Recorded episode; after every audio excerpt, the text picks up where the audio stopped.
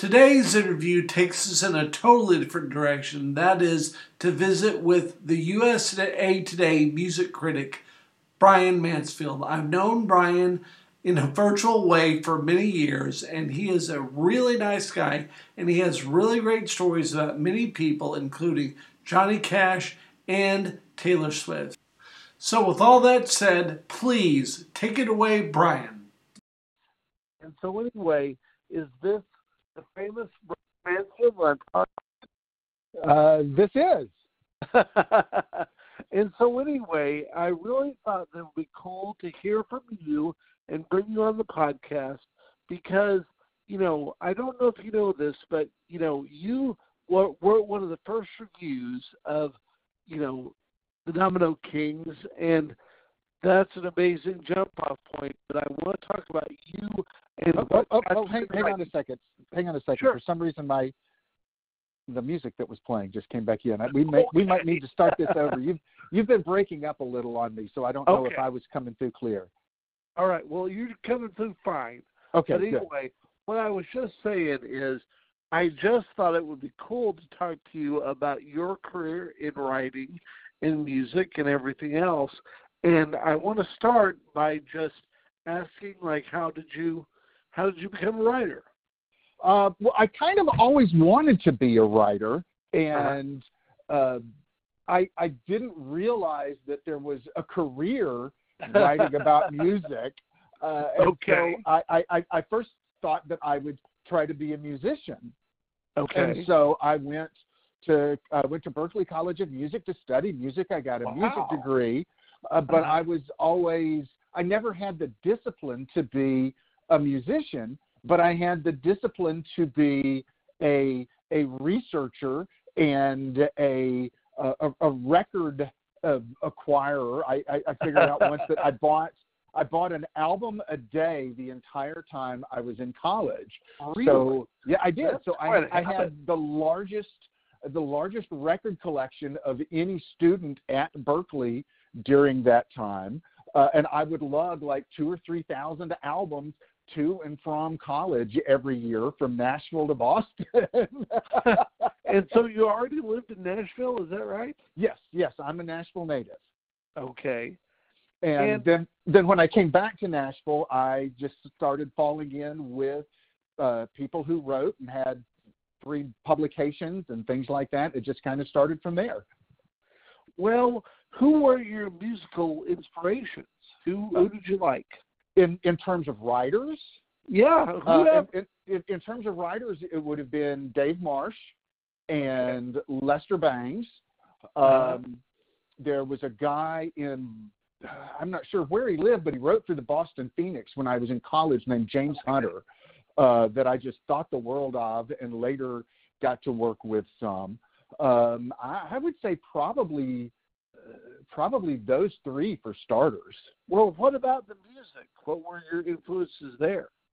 Um, I was kind of all over the place. That's that's been one of the hallmarks of my career is that I've been willing to dive into just about anything. And Okay. so it, it started with my father's classical uh, music collection, Okay. and uh, but also his Elvis and Gene Vincent and Jack Scott records. Oh, really? um, yeah, yeah. He, so he had he had a nice little record collection, a nice little singles collection. Jack that I- Scott is kind of an obscure jewel. Uh, it, it, well, and, and Jack Scott was was a huge uh, artist for me. I, I just thought he was the greatest thing, um, and, and and I still think he, he's really one of the most fascinating people in all of music to me Really? because uh, I think I think if he had ever been in movies, he would be in the Rock and Roll Hall of Fame really? because he because he has more hits than Eddie Cochran and I think it's Gene Vincent combined. Really? Um, but but he never really got outside of that Michigan Canada area that he worked. Uh-huh. Um, but the other thing is he um, he has always owned all of his own uh, masters. He owns his publishing. He owned yeah he owned his publishing. He Crazy. owned most of his recordings, and so he never had to work outside of music. Never. Wow. I you know all I know is he's got a really big Bear Family set. You Yeah. Know? And you know, I that's how I know his name. You know, he he just he would be great to learn about. You know, and it sounds like you'd be a great teacher. He's he's a fascinating guy. I got to meet him once, and it was it was maybe the most nervous that I've ever been meeting Really? somebody because because he's been a hero for as long as I could remember music. You know, Uh-huh. I knew about I knew about Jack Scott at the same time I knew about Elvis and the Beatles, and right. so yeah, so so Jack Jack Scott's my man. And so anyway, how did you come into country music? Uh, well, it's Nashville, and that's what there is to write about. So that's that's what you cover. Uh, you know, growing growing up in Nashville, uh, it's you kind of pick it up some by osmosis because it's just Right. around. You know, sure. you can't you can't miss the Grand Ole Opry. You can't miss seeing all of these. You know, and so every everybody knows somebody or everybody's related to somebody or somebody. right. Or so somebody's just- dad is important or whatever. Yeah, and and so you just you just kind of pick up a little bit of it just because it's in the air. Uh, but then when I started when I started writing, if I, especially when I started writing professionally, well, I didn't have access to the people that the New York writers would or the LA writers would. Sure. Uh, Nashville was not the go-to touring market that it is right now. right. And so you just kind of, if, if you're going to write for the national publications, you've got to pitch them what you've got access to, and that was country.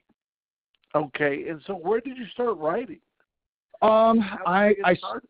I started writing. There was a free uh, music paper here called the Metro, and that's Okay. where I actually started writing. Um, and then What was that? What year? when that would have been 85, 86, something like Okay. that.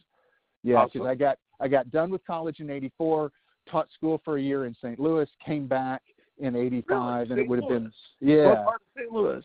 Um, oh goodness, St. Louis has all these little towns, and I'm trying to remember which one the school was actually in, but it was around Overland. Okay. It was it was it was somewhere in, but just little bitty private school. Um, I wasn't qualified to teach, but they didn't have a teacher. I didn't have a job, and so we did it for a year, and then we looked at each other. It was like, oh yeah, we could both do better than this, and we went our separate ways. Uh, but so anyway, you started writing for the Metro. started writing for the Metro. um, well, it was just you know the little free music newspaper that a lot of towns had back in the '80s, and Right. so I think the the first people that I interviewed were Love Tractor, which was a band out of Georgia, Yeah. uh, kind of the Athens scene, and the LeRoi Brothers out of the Austin, Texas area. Okay. And then the first people that paid me was a trade publication called Music Row magazine, which is still around. And so they like paid me ten dollars to go uh, review some touring rock band. I, I'm trying to. I, I'm not even sure I can remember who it was, uh, but they, they they paid me ten dollars to write like two paragraphs on some band, and then it was it was kind of off to the races from there. and so, how long did it take you then to get to USA Today? Uh, well, let's see. If that was if that was '86, uh, I started with USA Today in '97, and the situation there was I, I had been um, I'd been working for a magazine called New Country Magazine, which I helped Uh-huh. start. It was a Time Warner publication, and I had just left there when the country, the Nashville-based country writer for USA Today, had a mild stroke. Really? Yeah, his name was David Zimmerman, and um, he had he had a stroke. He was planning on being back in three months, but they needed somebody just to cover the area while Sure. he was gone. And because I had just left this job, I was kind of the highest-ranking freelancer in Nashville. Really? And so they asked me if I would be willing to do that for three months. And I said, absolutely. And then Sure. at the end of three months, David decided that he didn't want to go back to the world of daily deadlines. And he and his partner went off to Florida, and that was the last anybody that I know ever heard from David. and so, anyway, once you got to the to USA Today, what you know, in other words, that's around the time you know, 2000 is when you know the first Domino Kings album came out, or the one that that I produced, or you know, I did not produce it, but it went on my label. And so Right. anyway, that is where I found out about you. And so, do you remember that review at all, or you know? I rem- I rem- I remember the I remember the record. I remember that there was a review. I don't remember. I, I I couldn't tell you what it, I said, but it it must have been good, or I wouldn't have put it It on the King's good, record. yeah. USA You know, and that's the deal is, you know, I know that you were always around writing, but the deal is that then Facebook connected us, right. and I just think that you're such an interesting guy, and I've really enjoyed being your friend on Facebook. Well, thank you. I appreciate that. I, I, I have I have a lot of fun there, and it, it, it's funny because I know so many people like that that I kind of knew or we kind of had Right. connections before, and and now we have uh, a, a relationship like you and I do on Facebook. And I would have a hard time saying, yeah, well, this is when we met, or this is how we met, because because I've known you so long through Facebook that I think of you as a Facebook guy. Well, you know, and that's the deal is I just find you talking about Taylor Swift and kind of knowing her before, I find that to be so cool. And talk about that. How did you meet her and what do you think about her and any Um, insight? Okay. Well, so we got seated next to each other at um, at a BMI dinner uh, Okay. yeah, when she was 15. So I guess it's been Okay. 15, almost 16 years now. All right. Um, but it was the uh, Toby Keith and Scott Borchetta had just started their labels together.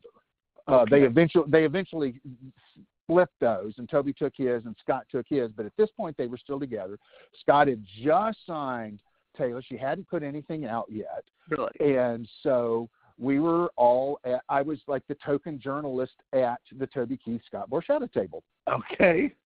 And so uh, Toby was across the table from me, and Scott was seated two people to my right. And Scott had brought his new signing, who was this teenage girl. Yeah. And so I got seated next to, you know, the latest teenage girl to get a record deal. and um, and so we just kind of sat together and and chatted all night. The the really interesting thing about that night was that seated right behind both of us was Little Richard.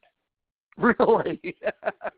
Yeah, this is see, this is my this this is my best name dropping story uh, because it's, it's got so yeah so we are I mean we're literally a foot and a half away from Little Richard the entire night. And every star in Nashville is at this thing but there is one celebrity in the room and it is Little Richard I, Right. everybody he's got a receiving line for days next to us and I spent like 20 minutes because just just trying to figure out how to introduce myself to him because Right. what do you say to what do you call him right. You know Richard is just way too presumptuous. Mr. Penniman is way too formal. You can't call him little. And it took Right. it literally literally took me 20 minutes to work up the nerve and to think of you just say hi I'm Brian Mansfield. It's nice to meet you. Well, and, And- you know, And, and, And nobody nobody ever introduced Taylor. I, I, I asked her years later. It's like, did any of us think to introduce you to Little Richard? She's like, no, nobody Really? ever did. so that's that's one of my rules now. Always introduce the kid to the celebrity. always, definitely. Always. And so, anyway, it's really kind of cool to see how she has, you know, I really find it cool that she has still maintained a pretty sense of some sense of normalcy. Is that right? Yes, and, and and she has worked. She has worked very very hard to do that. I mean, that's that's kind of the thing. People give her a hard time for always looking surprised when she wins an award and for having that shocked face. Um, Uh-huh. And yeah, and and and those sorts of things do kind of go away. But she's she has worked very hard to always try to remember. You know, this is if I win an award, that's a big deal. That's a, Right. it's a big deal to the people that support me. Even though I've done it over and over again, I don't need to take that for granted. And it Right. goes the same way when she's dealing with her fans. I don't need to take that for granted. It's you know the the, the farther you get removed from them, the bigger you get. That's it's very hard to maintain that. But but she works really really hard to if she sees somebody she knows, she'll and she's driving or she's riding by on the street, she'll roll down the window and yell at him in the middle of the street. Really? Um, oh yeah, she'll. I, I I have seen her walk by people uh, on a red carpet and see somebody she knows, and uh, she may not be able to stop and talk to them, but she'll like yell out their names and wave at them because she knows that it's a big deal to those people Right. and and that's that's one of the things that I really respect. I think it's a lesson she probably learned from Garth because Garth Brooks does the same sort of things, Right. and um, and and so I, I I know those are lessons that she has really taken to heart over the years. Well, and so let me just ask you, like, number one, what's next for you? What do you Oh. want to write about? Um, I, I'm really fascinated right now by the musical history of locations in Okay. Nashville. Uh, because every you know, everybody knows about Music Row, everybody knows about the Ryman Auditorium, yeah. Lower Broad. Yeah, they, the the big places everybody knows, and those have been pretty well covered. But when you when you think about every everybody that has lived in Nashville, everything that has happened in Nashville, Oh yeah. you- you've probably got 500 artists or musicians or people that that a large number of people are going to care about. All of those people have had to have lived four different places over the you know over their lives, and so Yeah. that's 2,000 data points in Nashville uh, that where where somebody lived or something happened. And I I've, I spend so much time uh, in front of my computer screen in my office that I know all these stories, but I don't necessarily know where they happened. Right. And I'm just fascinated by um, the fact that I can drive somewhere and drive, uh, you know, drive over the street where Patsy Cline had a car wreck that nearly killed Sure. her, or uh, you know, where Jim Reeves' plane crash uh, happened, or where so and so was arrested, or this is, uh, you know, there's there's a there's a place on um, what's called the 12 South neighborhood in Nashville, and there's this big I don't know if it's a stucco or but this big wall on a corner, and you just you don't notice it if you're driving by, but that's been Dolly Parton's Nashville headquarters for I don't know 20 30 years. Really? yeah, uh, but you would never you would never notice it because it's not like there's some big sign. It's not like there's gates with butterflies on it. Um, Uh-huh. And so you're just going about, and it's like, oh well, Dolly Parton's on the other side of that wall. So, uh, so I just I, I I love that. So I, I've been doing all sorts of research for that. I've been uh, talking with people about developing a podcast, which I'm which I was hoping to have out by now until we all got locked down. well, you know, Um, that sounds great. That yeah, sounds- and so I've been I've been doing doing stuff like that. If you uh, you'll you'll see me post about that a lot on Facebook. I recently created a Facebook page called the Nashville Musical History Tour, Okay. and every day I try to post some picture of some building or some location in Nashville, and you can and, and tell a story about that and tell you exactly where it is, so you can go and see the place that Curtis Mayfield, the parking lot where Curtis Mayfield wrote "It's All Right" after a show at the Top Hat Lounge. Wow. Well, and I guess that kind of along the same lines, what do you think is next for music in all of this Uh, strangeness? for me, oh goodness, um, I, I almost I almost have no idea. Uh, I, I think every so much is up in the air right now. Um, Definitely. yeah, I, I I think live music. I think live music's going to be really really tough over the next couple of years. Uh, um, because some I don't I don't see people wanting to go out in groups of hundreds and thousands and tens of thousands to uh, see music if they don't know that they're safe right. uh, to come home. um, and as quickly or as as as slowly as I think it, it's going to take to get a vaccine that everybody can have, uh, Right. just because vaccines take a while. Yeah. I, I think that's you know that you're you're looking at sometime next year at Uh-huh. the earliest before you can really start seeing widespread, large scale events. Uh, that might mean that house concerts become more of a thing, especially Yeah. if you can live stream them. Uh, that would seem to be a logical uh, intermediate step. You go from everybody's you know e- everybody's ha- everybody performing from their house to people Uh. performing at somebody else's house for 30 people that they know are clean but then you uh, you know or you do that in some cool location and then you broadcast it from or Right. you stream it from there um, but boy i don't you know, i think it's going to be I mean, a long time before you want to go see a stadium show. I'm, I'm looking. we're looking at we're looking at our like football season. We have season tickets for the Tennessee Titans, and we have season tickets for the Nashville Soccer Club, and we're Uh-huh. looking at those, going, yeah, we're not going to renew those for next year. Um, Yeah. And you know, and if you give up if you give up your PSLs for your permanent seat licenses for your seat for your football season tickets, then you're not in the line next year. And so, uh, if we don't do it next year, we probably won't do it the year after that. And then that just, you know, those those sorts of big events. It's going to be a while before they come back. I think they will come Right. back, but I I don't think they'll come back any time in the next 12 to 18 months. Well, okay. So last, other than Taylor, who are the people that have made the most impression on you? Oh goodness, um, that's really hard because it's because it's been so many people. Um, I mean, Taylor Taylor is kind of the person that I am famous for knowing. uh, For you know, uh, just just because uh, she she followed. I was the first person she followed on Twitter because I was the only person that had a Twitter account that was before her that was in her address book. Really? Uh, it really That's just boiled down to that. She was like, I have to see how this thing works. Okay, there's Brian. We'll follow him. Uh, and and it, it was it was really nothing more than that. Um, oh, people that have made the most impression on me. Goodness, that's.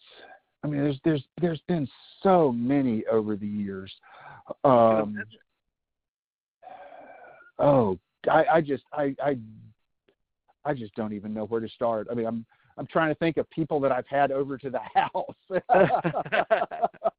and and and it's you know, and I haven't had that many people over to the house. I, I had like uh, Jann Arden and one of the one of the women from SHeDAISY came over one day, and that's really been about. You know, we listened to some songs, and that's that's been about it.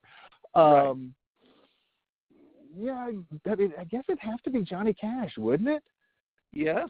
Well. Uh, I mean, I, I, I, I got to interview him several times. Um, got to interview June a couple of times. June and I figured out that we're like fourth cousins, four times removed. Really? I Wow. mean, the, the, the, the common ancestor goes back 300 years, but uh, you know, I said, oh well, I, my my great grandmother's maiden name was Carter. okay. And uh, and she's like, "Oh, you must have been from that branch that went off to Kentucky 300 years ago." And then I, you know, wow. hit the hit the genealogy book, and sure enough, there we were. And Really? um, but but so yeah, I guess I guess Johnny Cash. I mean, and the the big thing about Johnny for me is that there are a lot of artists that show us how to live, uh huh. and Johnny was one of the first that I saw that showed us how to die Okay. and that's that's a, to me a much more a, a much more difficult, a much more elevated thing. Uh, you really only get to do that one time. Right. Uh, you can you can show us how to live for 40 years, but showing us how to die, that's And you know, Johnny would not have been the one you would take on how to live. I mean, he's a great. I love him for so much. yeah, But you know, he definitely has better dying than living, like you say. yeah.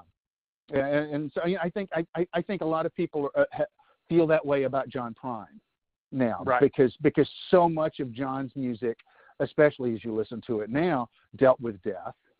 Uh, then you get the, you know, when I get to Heaven song, that was the last song on the last album, and you kind of Right. saw how he looked at the process of dying and what he anticipated or hoped for on the other side. Um, and, and, and so Johnny was kind of that, that person for me. Well, I think that's a great place. I mean, any any interview with Johnny Cash is a great place to end it. And so, thank you so much for sitting down with me and talking. And I can't wait to hear about the history story. That sounds great. And you Okay, need well- to do a podcast and a book. Do it all. Uh, well, that's that's that's what I'm hoping. I'm hoping to figure out some way to scale it. So yeah, go go check out Definitely. Nashville Musical History Tour on Facebook and let me know what you I you will think. do it today. No problem. All right. Talk to you later. Thanks, Dale. Thanks. Thank you. Bye. Brian Mansfield, and please go and like his Nashville Music History Tour, which looks like it will be super cool. And please listen to DaleWileyShow.com.